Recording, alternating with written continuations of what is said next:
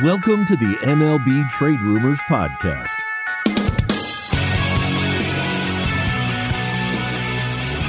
Hello, and welcome to another episode of the MLB Trade Rumors Podcast, the show where we find things to say about baseball every week. My name is Darragh McDonald of MLB Trade Rumors, and with me this week is my colleague Anthony Franco. How you doing, Anthony? I'm good, Darragh. How are you? Doing very well, thanks. It's late August. The baseball season is uh, creeping day by day, like all things, and usually, you know, not a crazy time of the year for like news that we cover because it's not the off season, it's not the trade deadline. But we got a major thing happened last week, just after we recorded our last episode, which you were covering the site at the time, and you described it as seismic, which I thought was a good, good use of words. Uh, what am I talking about, Anthony? Thanks. Uh, I appreciate that. Uh, we're definitely not talking about an earthquake. Um, we're talking about Ohtani's uh, torn, or at least partial tear, perhaps, maybe a full tear. It's kind of unclear, but at least somewhat torn UCL uh, in his throwing arm that's going to prevent him from throwing for at least the rest of the season. The Angels haven't decided, Ohtani hasn't decided yet whether that'll require surgery. It seemed like he was going for additional opinions before deciding whether he can rehab from that without going under the knife. And so his long term return to pitching timeline is kind of up in the air still because it's anything from non surgical rehab to full Tommy John seems to be on the table. Uh, he's hitting through it and still hitting very well, but he's going to be limited to DH for at least the rest of the season. And for the Angels themselves, I mean, it's unfortunate for their fans and things like that, but the team is buried at this point. And so the much bigger, I think, overall implication for the league is that obviously Ohtani is going to be, I would say, the most uh, anticipated free agent, at least since I've worked in baseball and maybe, I mean, of recent memory. And now his market is up in the air a little bit. I mean, I think we're all sort of in agreement that he's still the clear number one player in the class, but whether he's going or to the extent at which he's going to break the free agent record is kind of up in the air at this point based on the kind of uncertainty with his arm health.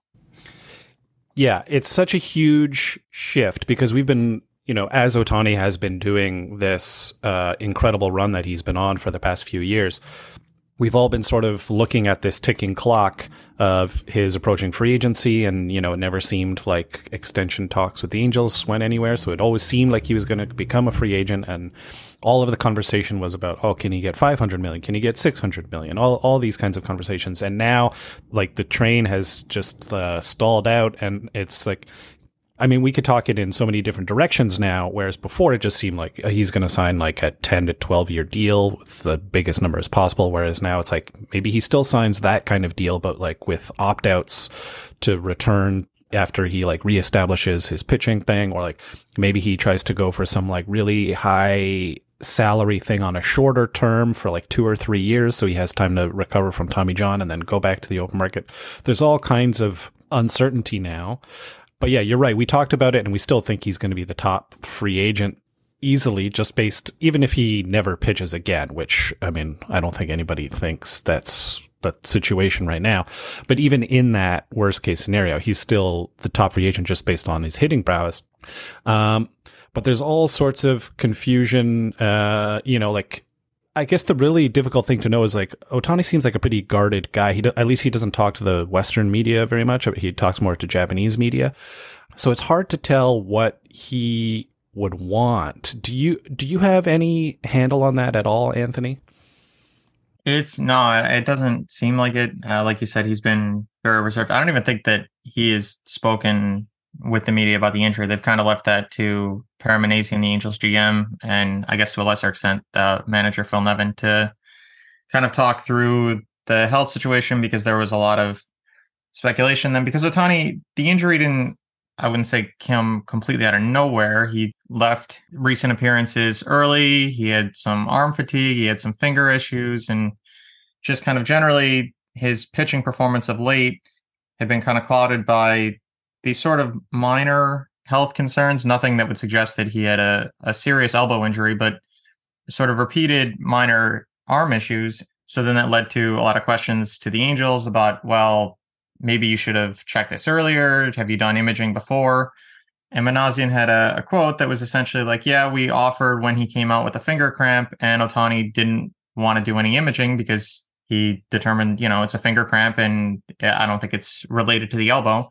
And I'm not a doctor. I don't know. Maybe it wasn't. And maybe the elbow just blew out in his last appearance and anything before that is unrelated. But it does seem like there's kind of been uh, at least a sort of trepidation um, on the player's part and I guess maybe to a lesser extent the teams in terms of kind of taking this head on, if that makes sense. I don't want to criticize them too much because I, I again, the details are are sparse, but just sort of in general that there's been a lot of uncertainty about Ohtani's arm over the last couple weeks that hasn't really been resolved publicly. Ohtani's market as a free agent. You know, we take questions from people and people wonder about like hometown discounts and, you know, does this player want to play for a winner as opposed to a rebuilding team? And, you know, there are some cases where those things apply, but it usually our default answer is that players will, in more cases than not, go where the money is the largest. And I think it's like with Ohtani, it seems like there's there's a couple of X factors that make me wonder if he will be motivated for the largest financial uh, guarantee in free agency or if he will prioritize other things. Because it seems like when he initially came over from Japan, there was probably, I don't know this for sure, but there was probably clubs who had different ideas about like how much they were going to let him pitch and hit, or like some clubs probably wanted him to do one, some wanted him to do the other. Some were like, oh yeah, we'll let you pitch once in a while, but not really. And it seems like maybe the Angels were the ones who, I mean, obviously we've seen over the past few years, they let him do whatever he wanted, basically. And so that's something that he's going to have to consider beyond just money is like coming back from however serious his injury is, whether he requires surgery or not, is different clubs are probably going to have different ideas about how much they want his workload to be, which, you know, it's an unprecedented situation. And then there's also, I mean, I don't know how much this matters to him, but other people have said that if he were like playing for the Mets or like the Dodgers, he wouldn't be able to get away with being as, you know, sort of tight lipped as he has been with the Angels. Like the media markets are just so different that he wouldn't be able to be as sort of guarded and uh, protected as he has been. So I wonder if those are things that are going to come up beyond just the financial thing. Do you have any uh, handle on that, Anthony, going into the winter? Not specifically, but I think you're right to call it out that this is, I mean, just a completely different free agent in terms of there just are no precedents both for him as a player and for kind of understanding the decision making process that'll go into where he lands.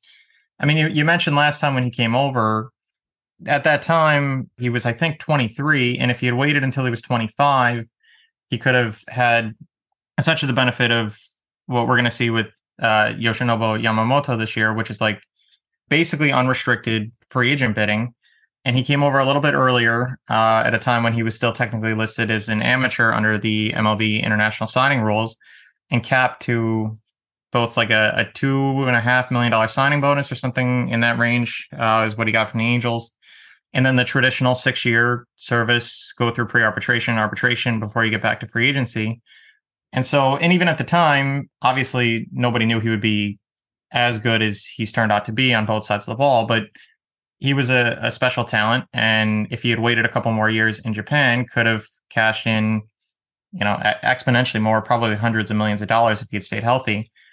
And he didn't seem to care about that and just wanted to get over here and kind of prove himself. And again, like you said, pick a landing spot where he felt comfortable both um, geographically and culturally, and then sort of with the organization allowing him to kind of chart his own course in terms of his workload. So it is tough uh, because again, like normally we go in and just assume that the free agent is going to go where the money uh, is highest, the overall guarantee is highest, and it, it doesn't seem like you can make that assumption based on Ohtani's history.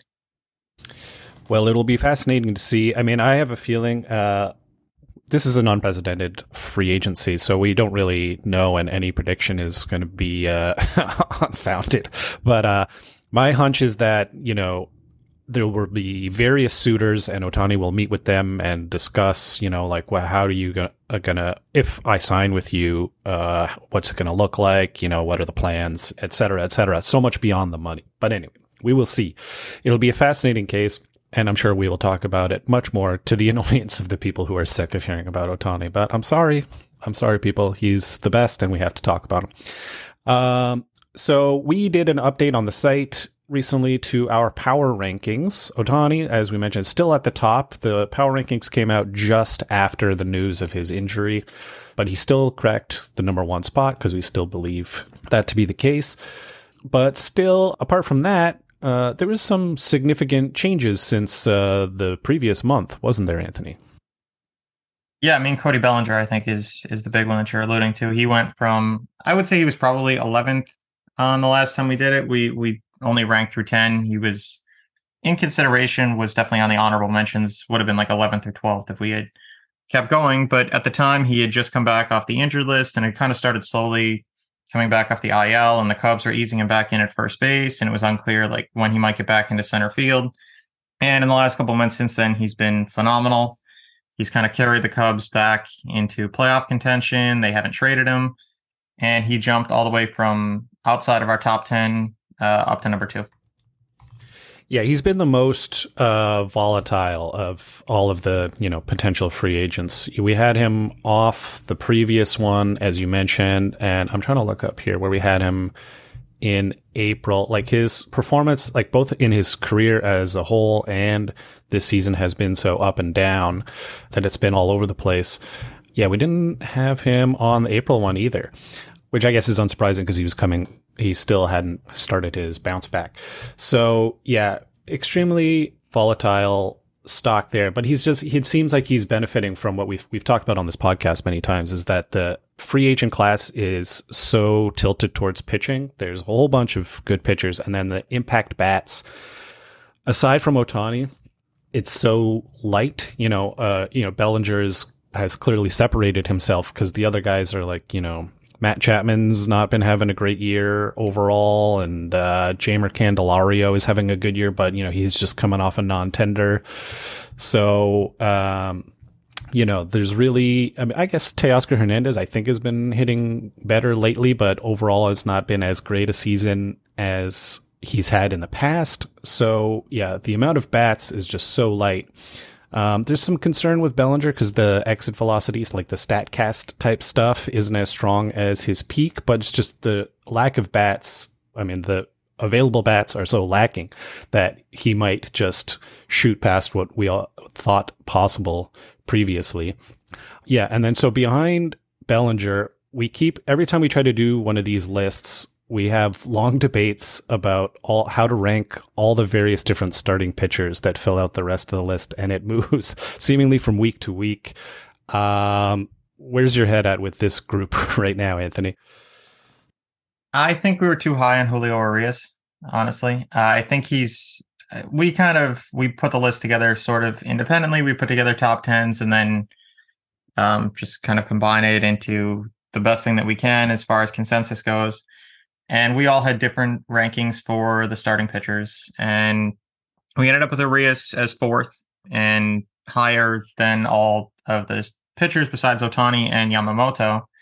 And that's largely based on his age and the fact that since he's been, he was on the injured list for about a, a month, and since he's come back, he's been very good.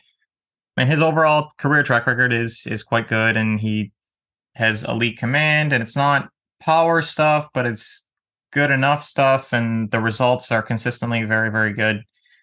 I guess my only trepidation with Urias is just that the whiffs kind of keep going backwards year over year and the velocity keeps going slightly backwards. And I feel like the advantage that he has over a lot of these guys is just that he's so young.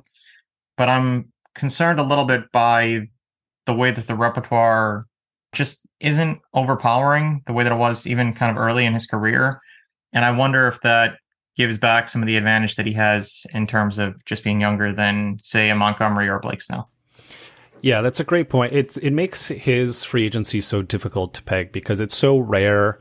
Uh, he's going to reach free agency at the age of 27, which is extremely rare for a pitcher. But at the same time, he's he doesn't have that level of dominance where, you know, you can see somebody giving him the Gerrit Cole contract, which was I think was nine years. Like it's it's very rare for pitchers to get that length of a deal. So it's, you know, he has youth on his side, but who is banking on this profile, you know, succeeding into his like mid to late 30s? So it's very tough. Yeah, I I was probably the most capricious on Urias because I think the last time we did this list, I was trying to bump him off completely because he, like Cody Bellinger, is also a Boris guy. So I thought, you know, when he was struggling and injured in the middle of the summer, I was leaning towards them taking the Bellinger approach of him signing a one year deal somewhere and bouncing back and because he's still so young, he could return to the free agent market. But I don't know. He's been pitching better of late, so I think they'll probably not need to do the one year deal thing yeah, the rest of the guys really difficult to separate because you know if you're it depends if you're looking at you know overall health and strikeout rate and you know Aaron Nola's ERA is like wavered from year to year, but the overall profile is more consistent than the ERA and you know Giolito has had his ups and downs and Blake Snell is really hard to peg because there are times where he looks utterly dominant, and then you know there's other times where he looks lost. And you know he had starts like last night where he's walking everybody, but somehow still throws seven good innings. And I don't know, it's very very difficult. But um, for teams that need pitching, there's going to be a lot, and uh, it'll be an interesting free agent class in that sense. Okay, so moving on to another headline this week. I mean, the top story the main takeaway there was that as talented as these players are that we love to watch, the uh, the human body is undefeated in terms of being fallible, and we saw that with Ohtani. As much as he's continued to amaze and astound us, his body is going to be a factor going forward. And another guy who reached astounding heights with his talents, but was limited by his body is Stephen Strasburg. Announced, well, not sorry, he didn't announce. It was reported this week that he is going to announce at an upcoming press conference that he will retire despite still having several years left on his contract. Were you, I mean, in a sense, it's surprising in the larger scope of his career that it's come to this, but based on how things have gone in recent years, it's actually not that surprising, right, Anthony?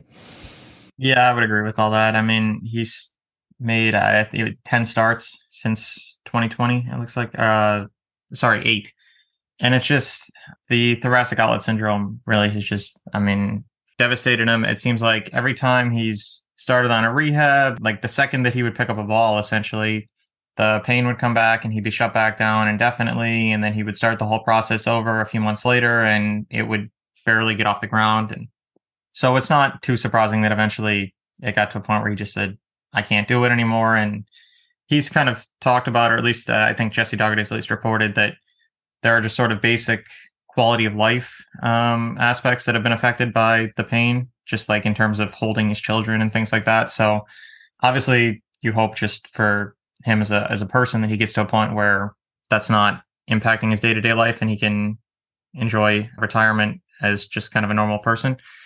Um, obviously, from his career perspective, it's unfortunate that it ended like this. Um, the contract that you mentioned just turned out to be an absolute disaster for the Nationals. But before that free agent deal, he was really good for a, almost a decade.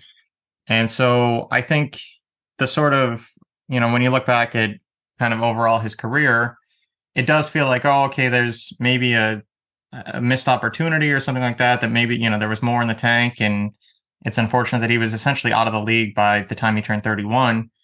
But at the same time, his peak was incredible and it helped him to a World Series. And he had a good, I think, like eight year run. Um, a lot of the sort of Strasburg narrative has been that it was like, oh, kind of a, a stop and start. This guy was really good when healthy, but he can never just stay healthy. And I don't think that's entirely true. He had the Tommy John early, and obviously his career was cut short. But between 2012 and 2019, he ranked 17th in league in innings. He finished in the top five of Cy Young a couple times. He made three All Star games. Obviously, had the 2009 season where, or 2019 season where he led the National League in innings and helped the Nats to a World Series, won the World Series MVP. So, really good career. Um, obviously, you wish it would have ended in a way that's more commensurate with his peak, but really, really good player for a good chunk of the decade. Yeah, I'm I'm glad that you really focused on the uh, the human aspect uh, because that was something that jumped out to me as well. I mean, uh, Strasburg has been in the spotlight for so long uh, because you know even before he got called up, You know, I was reading these stories about uh, his retirement this week and remembering that you know when he was starting in double a you know he was getting like national broadcast like they were showing them on espn and stuff like that. And so he was such a hyped prospect even before he had reached the majors. And then you know when he reached the majors then it was like must see viewing. And uh, he had a great career that you highlighted.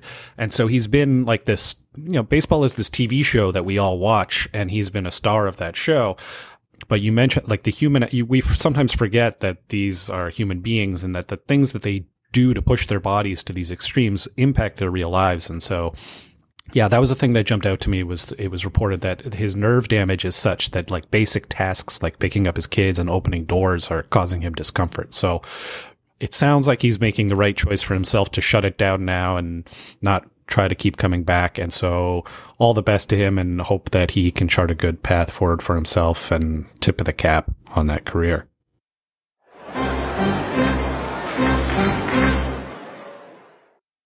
Okay, so let's get to some questions here. We put the call out to question uh, to get questions from you, and we got a lot of questions about Pete Alonso, which is unsurprising because he uh, like Ohtani, is probably going to be one of the big stories of the offseason because the Mets, uh, as you all noticed, have been selling off pieces. And Alonso is sort of the big question mark now because he has one arbitration season remaining. He's slated for free agency after 2024. And so the big question is do they extend him and keep him around as part of the next future core? Or because they're taking uh, seem to be taking a step back in 2024, do they trade him to continue restocking the farm system like they did with the Verlander and Scherzer trades and the others? So the first question from Dan is uh, essentially if the the Brewers would be a fit. Uh, do you see a fit there, Anthony? Sure. Uh, I think that's partially related to Ken Rosenthal reporting that the Brewers and the Cubs, so I, I think we'll get to in a minute, um, were among the teams that discussed Alonso with the Mets at the deadline. The Brewers ended up getting Carlos Santana instead, but he's obviously not the same player, and he's going to be a free agent this year, anyways. Rowdy Tellez seems like a non-tender candidate to me. Obviously, he's not standing in the way of Pete Alonso, so first base is pretty much open. There, DH is kind of open as well. It's going to be a lofty sum for a Milwaukee club that ranks in the middle towards like the bottom half of the league in payroll. I think that his arbitration salary is I mean he's making I believe it's 14 million this year. He'll probably be somewhere around 18 million, maybe 20-ish uh, for his final arbitration season, something like that. Uh, which is a lot for Milwaukee, but it's one year and he's an impact player and they're really good right now and they both need offensive help and first base help specifically. So yeah, I think that makes a ton of sense. Yeah, it would. It, it makes sense uh, from like a roster construction standpoint. They definitely could use an upgrade at first base. It would be interesting from a sort of a different perspective in the sense that you know we've seen Milwaukee as sort of a smaller market team usually be the club trading away the arbitration players. We saw it with Josh Hader, and um, it seems like maybe it's going to come up again this winter. There's been a lot of speculation because they have three pretty significant arbitration uh, raises coming up in um, Corbin Burnes, Brandon Woodruff, and Willie Adames, and it's sort of assumed, like not reported, but assumed by many because of the typical budgetary limitations in Milwaukee that they would probably have to give up one of those three. With people usually picking Burnes as the most likely, but I mean that's a, something that will come up presumably in this offseason. So it would be an interesting pivot if they were to be willing to take on the notable arbitration salary of Alonso, which would go against their recent MO. Um, one other thing that's interesting with Alonso, I think, is um, you know if you get him now, obviously there's going to be the financial cost, but also you'll probably have to give the Mets something prospect wise. But uh, you know he'll be qualifying offer eligible at the end of 2024. So you'll at least be able to recoup something uh, if you get him for that one year.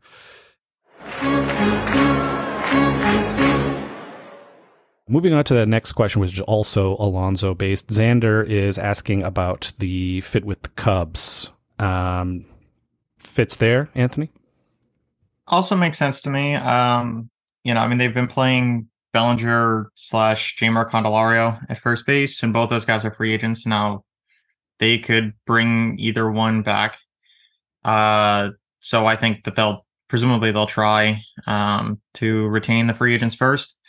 But if both those guys walk, then there's really no in-house solution at first base. They have Matt Mervis, who's a good prospect and has hit well in AAA, but kind of struggled in a brief major league look. And I, he's like 25 and hasn't established himself at the major league level. And so, you know, you want to give Mervis an opportunity, but if you're going into next year competing, I don't think you want to just hand him the first base job. And the, you know, if Mervis hits and you trade for Alonso at the same time, then you can play one of them at first base and one at DH, you can make it work. So I imagine that they'll look at uh, the free agents first that they have and see kind of gauge the market on those guys before they turn to the trade market. But if they lose Bellinger and Candelario, then sure, I, Alonso makes a lot of sense there too. Yeah, you make a good point there about Mervis because even this year there was a lot of people who, uh, you know, Cubs fans who wanted Mervis to just have the first base job out of spring training. But the Cubs, they at least they brought in Eric Hosmer uh, to sort of provide some level of competition for Mervis. I mean, Hosmer's since been released, but yeah, it seems like they're not just going to go in handing him the job. So presumably they would take a similar tack coming into this spring of at least getting somebody. Could be Alonso, could be somebody else.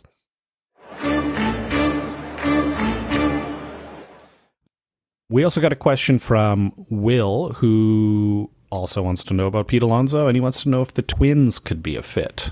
How about that, Anthony?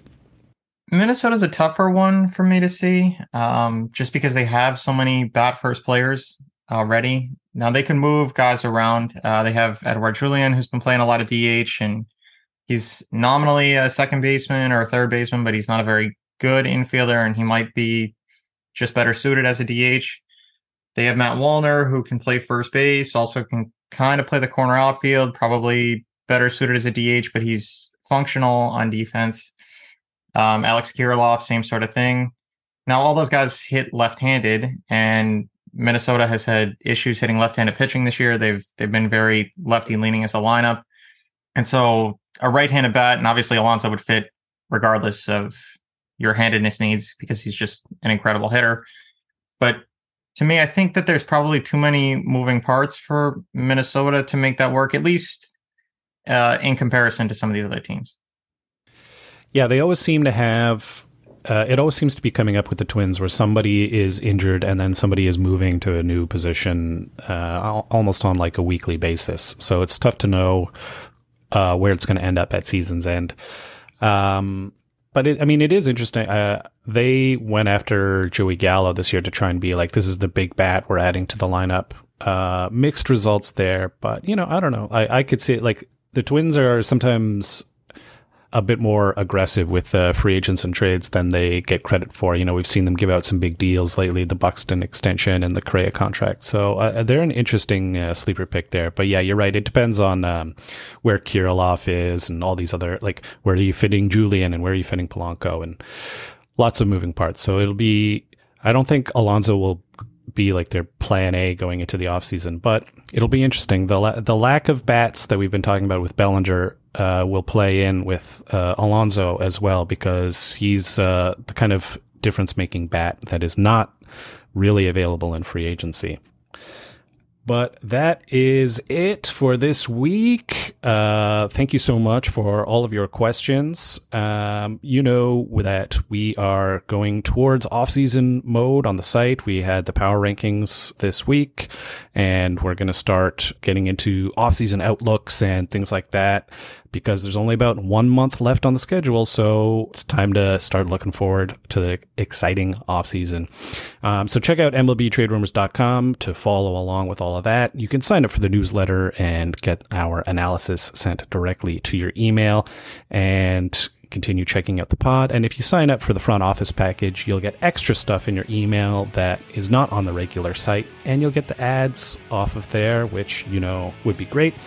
So continue checking out all of the extended MLBTR universe, and we will talk to you next week.